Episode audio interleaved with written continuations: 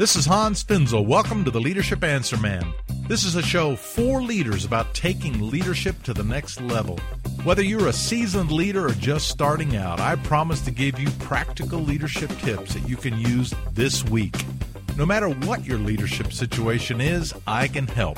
Remember, leaders make things happen. My passion is to help you lead more effectively. Welcome to episode number 26 The Mentors in My Life and What They Taught Me. This is going to be an unusual show today about mentoring and mentors. And I hope you will take a minute to step back and think about the mentors of your life. And you might be surprised that there have been mentors in your life that you did not know they were mentors. What I'm going to cover today in the show is what is mentoring? Why do we need mentors? I'm going to tell you the story of the top 10 mentors of my life and what I did is I wrote down uh, one big life lesson that I learned from each of these 10 mentors who that had a huge impact on the direction of my life. And then a couple of applications for you. Remember that the show notes are at hansfinzel.com. I'm getting ready to do a show in a couple of weeks on answering tough leadership questions. And I'm trying to collect from you, my listeners, some tough leadership questions. So would you please be so kind as to go to hansfinzel.com and you can uh, just go to the contact tab and send me a tough leadership question that I could answer on a future show. I won't reference your name, but I'd love to collect some questions that you'd like to ask. So I'll have a future show coming up on that. Uh, just as a reminder, also the podcast directory is at hansfinzel.com. So why should this matter to you? The topic of this podcast today is the mentors in my life and what they taught me. It wasn't until later in my life that I realized people all along the journey and what an impact they had on me and who I am today. And as I tell you the stories of these 10 people, men and women, why this is important to you is because I hope it'll stimulate you to sit down and on your computer or in your journal, you will make a list of the mentors of your life and what they taught you. Not only is that a great way to appreciate these people, and in this list that I'm going to give you today, half of them are still living and half of them are have gone on, so they're no longer living. But even though some of them are no longer living, you know, the Bible talks about how we're surrounded by a great cloud of witnesses. I still want to live up to their expectations of me because they all had one thing in common. They believed in me and I want to do good on their behalf. You know, none of them I see on a day in and day out basis, but I want to do good on their behalf. Have any of you ever been trapped in this trap that I have about your parents, where maybe you didn't live up to their expectations, and even after they're dead and gone, you're still trying to please them? And if you I, you know, my father's been gone for 30 years. I'm still trying to make him proud. My mother's been gone for over a decade. We had a very dysfunctional relationship. She put the dis in dysfunction. she, you know, my brother and sister and I, we all talk about the fact that my mother was a POW, but not a war POW. She was a piece of work POW. God bless her. I loved her, but, you know, I could never uh, satisfy her. I could never live up to her expectations. Seems like I was always in the doghouse with her, and even after she's long gone, I still uh, feel that pressure. well, this that's kind of negative, or I should say, it's very negative. But this is positive. These mentors are positive, and they are the people that help make you who you are and helped you succeed. Maybe you don't feel too successful, but maybe you do. I, I want you to take some time to think back. Who are the people that helped steer me and guide me in the direction and gave me that pat on the back and gave me that information I needed, gave me that push, that inspiration to have me keep going on. That's a great exercise to help you appreciate that. But the other big, huge reason I want to talk about this topic today is because we need to be that for other people. Who are you mentoring? Who are you impacting? Who are you helping along life's journey? So I want to challenge you not only to to be appreciative of the people that mentored you, uh, but I also want you to think about how you can impact others. Now, let me tell you my view of mentoring. My view of mentoring is very organic and informal. You know, mentoring works in several ways. It works, I learned this from Bobby Clinton, and at the end of the show, I'm going to give you a great book to recommend on mentoring. But uh, mentoring is upwards, downwards, and sideways. Means that we we actually have an impact on people above us in the organization. We have uh, impact on people down. We have great impact on people we don't even work with. That we just you know. And, in this list that I'm going to give you, I think there's only one person on my list of ten that I actually worked with in my career. The other people were ancillary to me, or and that's where we talk about the sideways mentoring mentoring where we mentor our peers and they mentor us. So it's important for you to understand my view of mentoring is very informal and organic. As I share with you uh, this list of 10 people that had a huge impact on my life and what they taught me, not a single one of them said to me ever, I'm going to mentor you, or I'd like to mentor you, or would you like me to mentor you? Didn't ever happen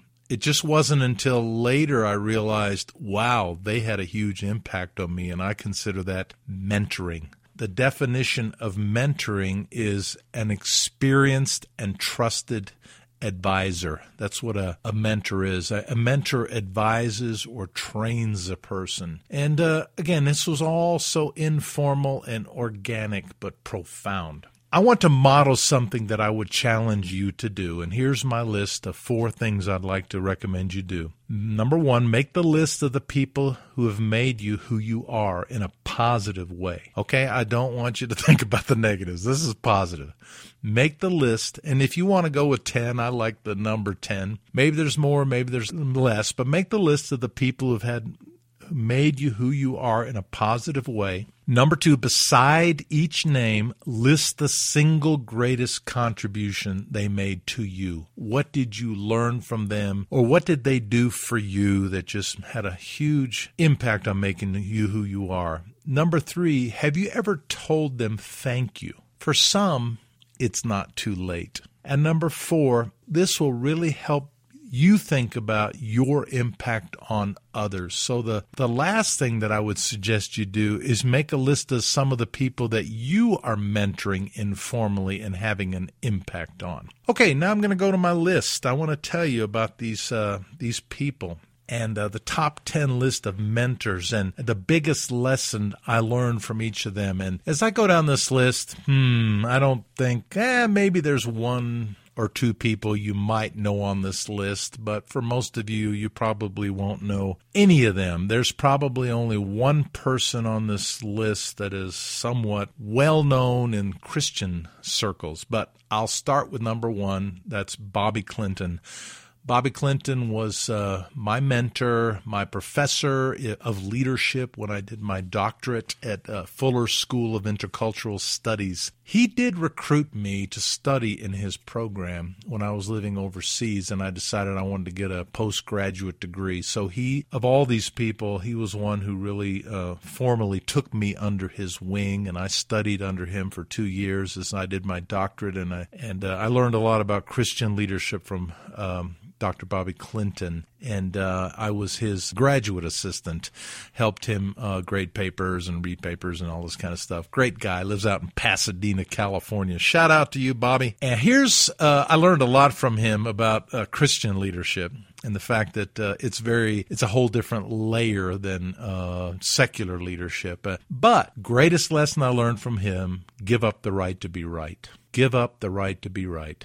When I went to study at Fuller, I was burned out. I was frustrated. We'd been missionaries for long enough to realize it's not as glamorous as people think it is. And we'd had some real conflict with people. And um, I learned to give up the right to be right. You know, it's terrible when you always have to be right. And uh, it's a great release. He taught me that great lesson. You know, there's lots of different people in the universe, there's lots of different people in God's church and in the kingdom, and I don't always have to be right. Give up the right to be right. Number two, John and Joe Cook. They are the uh, owners and founders. Uh, well, actually, John Cook Sr.'s father founded Cook's Pest Control, which is based in Decatur, Alabama. Uh, Cook's Pest Control is a great company. And, you know, nowadays in the world of missions, there's a lot of talk about BAM, business as mission. Well, I'll tell you, the Cook family invented that over 50 years ago, doing business for the glory of God and to, pers- and to push forward the kingdom of God. John and Joe Cook. And what I what I saw from them is number one, they believed in me when I was a brand new Christian. They took me under their wings.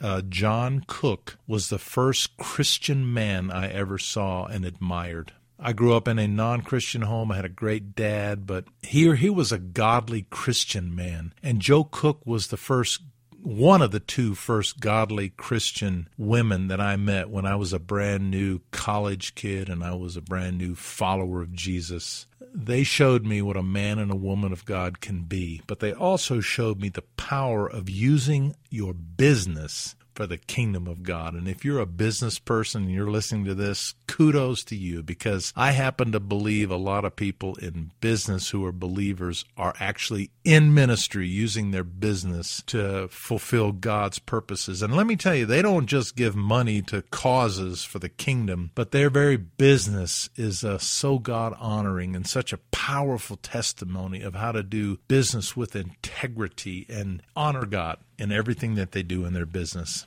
It's so cool. Number three, Robertson McQuilkin. Let me just say about John and Joe Cook that John Cook uh, did go on to be with Jesus a couple years ago, uh, but Joe Cook is in her mid 80s and still going strong, still working at Cook's Pest Control. So, Joe, if you're listening to this, shout out to you. Thank you for how you've believed in me all these years. Uh, that's so cool. Robertson McQuilkin, the former president of Columbia International University. When I was a brand new Christian, I left the University of Alabama and I went to Columbia International University as a very raw Christian who needed to learn a lot. And I was from Alabama and I loved to go barefoot. I had long hair and I cut off my hair and headed to the school. And Robertson was the president. And, you know, he believed in me. You know, that's the takeaway.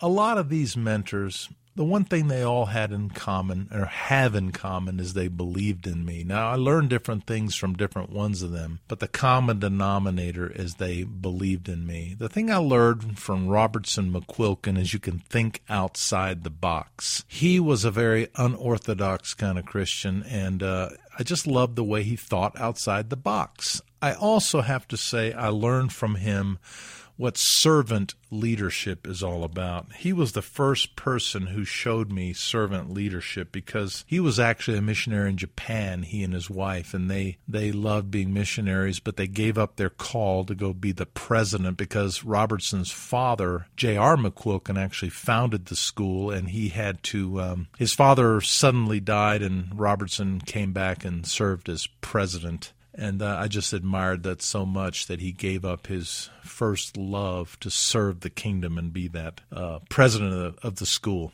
and uh, he was the president during my years there, and he believed in me, and that that meant a lot to me. And he thought outside the box. And let me just say one more thing I, I learned about Robertson from Robertson is how to really, really, really love your wife because Muriel, his wife, uh, got Alzheimer's. He actually resigned early and did not serve as president until his retirement because he resigned to take care of his wife, who became very sick with Alzheimer's. And um, what a what a great story is! For ten years, he sat by her side and he took care of her in their home and gave up that career to serve and to fulfill his vow. I'll put in my show notes uh, the book he wrote about that. I can't right now remember the title of it, but I'll put it in my show notes. Uh, show notes about the vow of in sickness and in health. Robertson McQuilkin. Wow, this is getting kind of emotional for me, and I don't usually get emotional. So, Robertson. Uh, number four, Mark Bubeck, my father in law, also still living. Shout out to you, Dad. My earthly father died over 30 years ago, but God gave me the blessing of a wonderful father in law. Just like Mo- Moses had Jethro, I've got Mark Bubeck.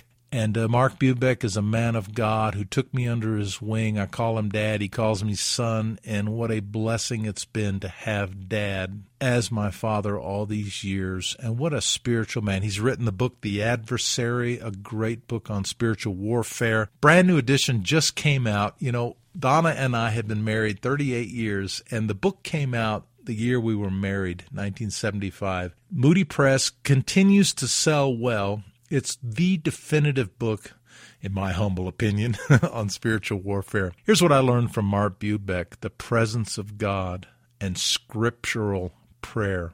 The presence of God and scriptural prayer. I don't know anybody who has a more, more powerful prayer life than my father in law. And I saw him go through some deep, deep waters in his ministry. He was a pastor, he was a graduate of Moody and a graduate of Denver Seminary and pastors his whole career. And, you know, being a pastor is a tough job. And I saw him go through, through some very deep waters, and he never quit practicing the presence of God and praying scripture as he prayed. So, Dad, thank you for your amazing example. And thank you for letting me marry one of your three daughters. Number five, Buck Hatch. James Hatch was my favorite professor when I was a brand new Christian at the Columbian International University, CIU. Buck Hatch.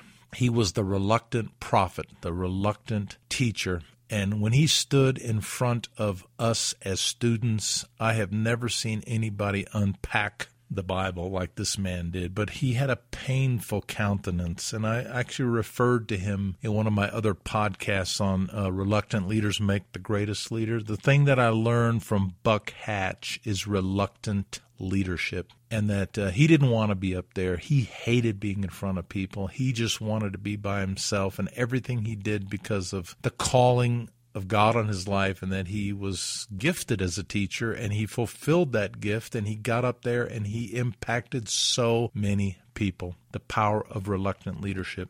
Number six, Bud Hinkson. Bud Hinkson, who was the director for Eastern Europe for Campus Crusade for Christ during the 1970s and 80s when uh, Donna and I went to Europe.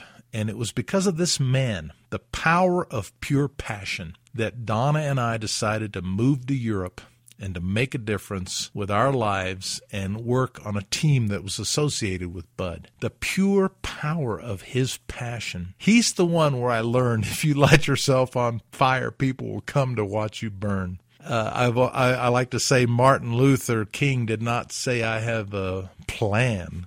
He said, I have a dream.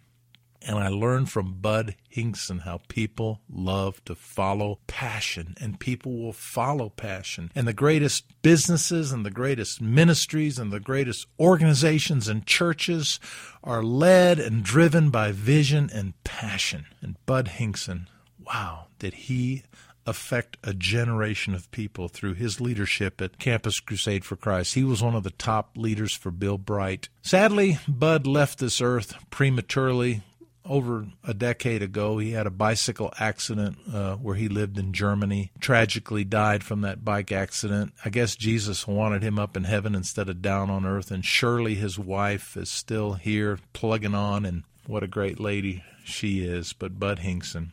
Number seven, Howard Hendricks. Howard Hendricks was uh, the professor that I studied under as a student at Dallas Seminary. I went to Dallas Seminary as a young Christian after I finished Columbia for one reason. I wanted to study under Howard Hendricks and I wanted to learn to communicate the way he communicated. And here's what I learned from him communication clarity. Less is more. If there is fog in the pulpit, there is mist in the pew.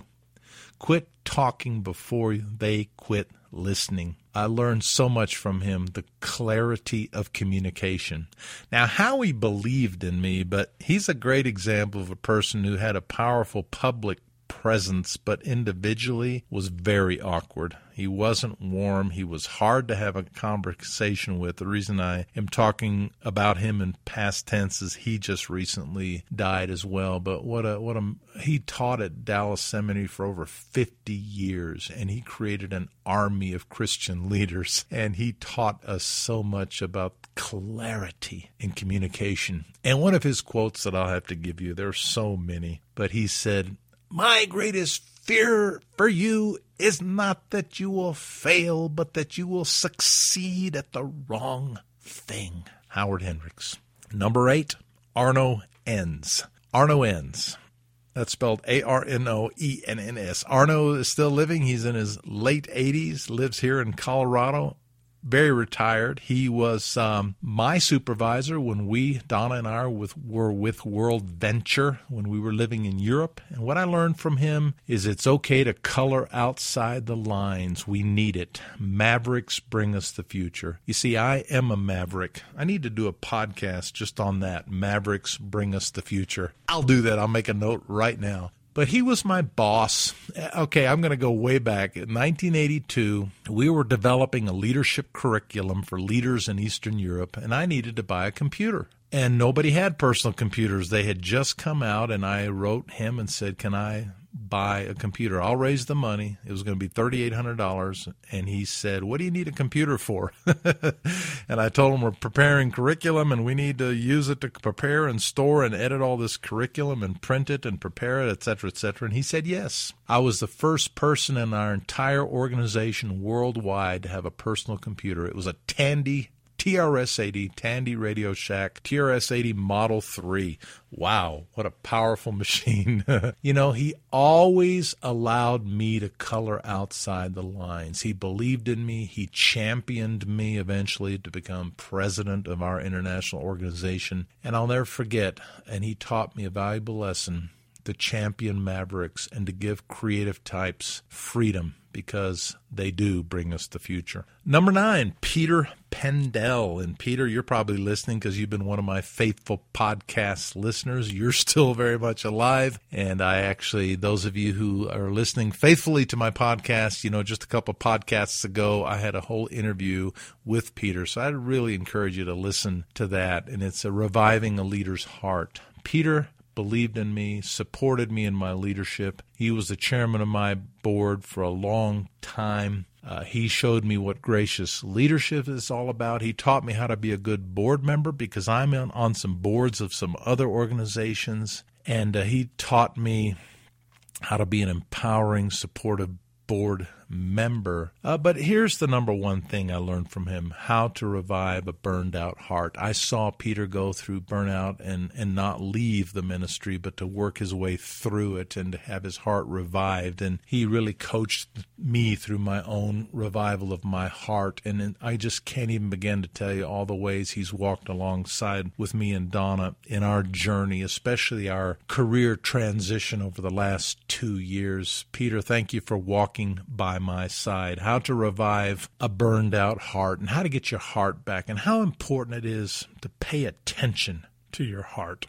I really hope you'll listen to that podcast, uh, the interview with Peter Pendel, if you haven't already done so. Finally, number 10, kind of need a drum roll here. Sean Myers, who is still very much alive and I think he's just turning 50 here pretty soon. Sean uh, works with Donna and myself in our Juice Plus business here in Colorado. I've known Sean for 12 years, and this is the career that Donna has been pursuing, uh, uh, creating healthy living around the world over the last 12 years you know, Sean is so different than me, and and uh, he would probably be surprised. Sean, if you're listening to this, you'll be surprised that uh, I call you one of my mentors. I guess maybe because I'm quite a bit older than you, but you have taught me so much. And see, here's a great living example of the fact that your mentors can be younger than you. They're not all going to be older than you. Be open to be what I call reverse mentored be mentored by millennials and let them change you and have an impact on your life. He taught me so much. Uh, he taught me to stay positive. He taught me to believe in myself. Uh,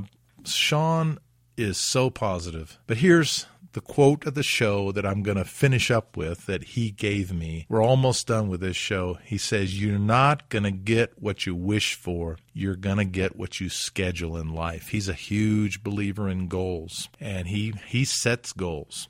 But he says, You're not going to get what you want, or what you hope will happen, or what you wish for. You're going to get what you schedule. Thanks, Sean, for the impact that you've made in my life. So that's the quote of the show. You don't get what you wish for, you get what you schedule. I'd like to recommend the book Connecting The Mentoring Relationships You Need to Succeed. It's by Paul Stanley and Bobby Clinton with Nav Press. Great book. So, I'm in a few weeks I'm going to have a show just devoted to tough leadership questions. Would you send me one of your tough leadership questions? Again, contact me on my website hansfinzel.com and send me a question I can answer. Look for that as an upcoming show. I've got some great shows coming up. Also, if you like the show, if you could go to hansfinzel.com slash love it, I have a pre-prepared tweet there that you can shoot out to your Twitter followers. I would really appreciate it. Thanks so much for listening and go out there and be a mentor and go thank the mentors of your life. This has been Hans Finzel. Thank you for listening to the Leadership Answer Man. Remember that leaders make great things happen. We can always take our leadership to the next level. I hope you keep listening and learning and that you go out there this week and make a difference with your leadership.